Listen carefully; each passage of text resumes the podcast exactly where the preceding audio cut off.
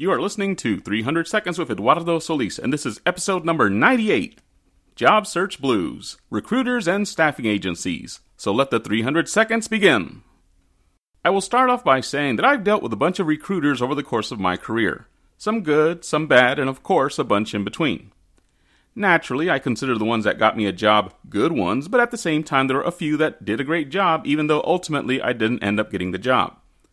Of course, I'll be focusing on the more sucky ones because, well, that's more entertaining, and after two months of being out of work, I'm starting to get just a little stir crazy, so on with the show.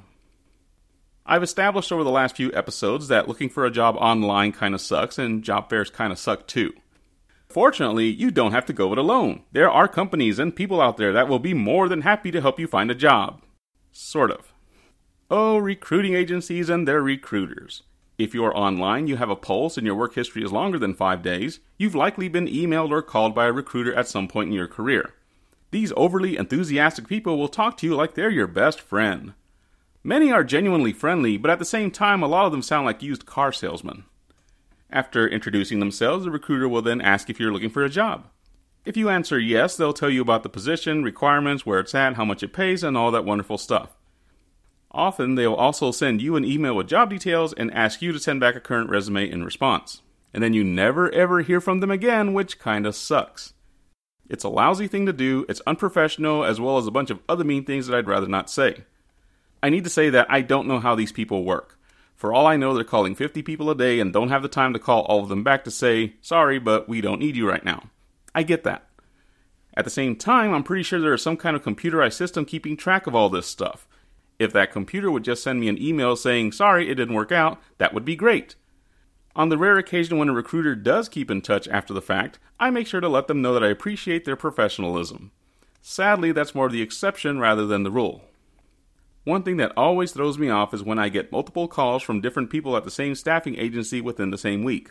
Once again, I don't know how things work at these places. I don't know if potential hires are assigned to a specific recruiter, but when that second guy or gal calls from the same recruiting agency, in my head I'm thinking, wait a minute, isn't that first person already working with me? The conversation usually gets a little bit awkward after that.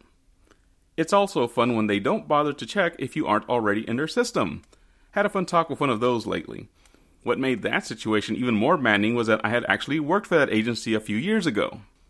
Equally annoying is when a recruiter does not read your online profile and tries to submit you for a job that you are clearly not qualified for.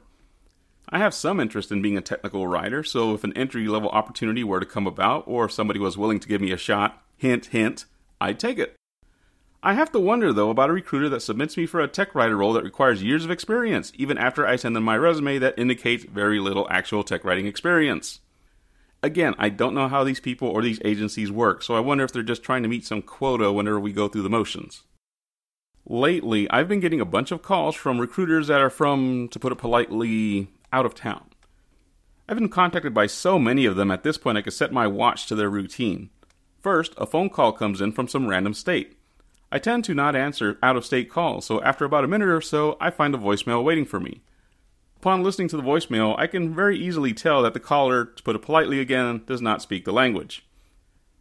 I will confess to taking particular delight at how these people tend to stumble over and completely mangle my name. I've gotten used to the gringo pronunciation of Eduardo by now, but folks from a certain part of the world have no idea what to do with it. By the time I've listened to the voicemail and deleted it, an email will have popped into one of my accounts from the same person featuring poor grammar and a position that I have absolutely no interest in. I then block the phone number, report that email address as spam, and wait for the process to repeat itself. Sorry, guys, but no thanks, and I'd rather you not come again. This has been 300 Seconds. The next episode will be posted after I add another phone number to the block list. I am Eduardo Solis. Check out eduardosolis.com for more podcasts and short fiction, and I thank you for listening.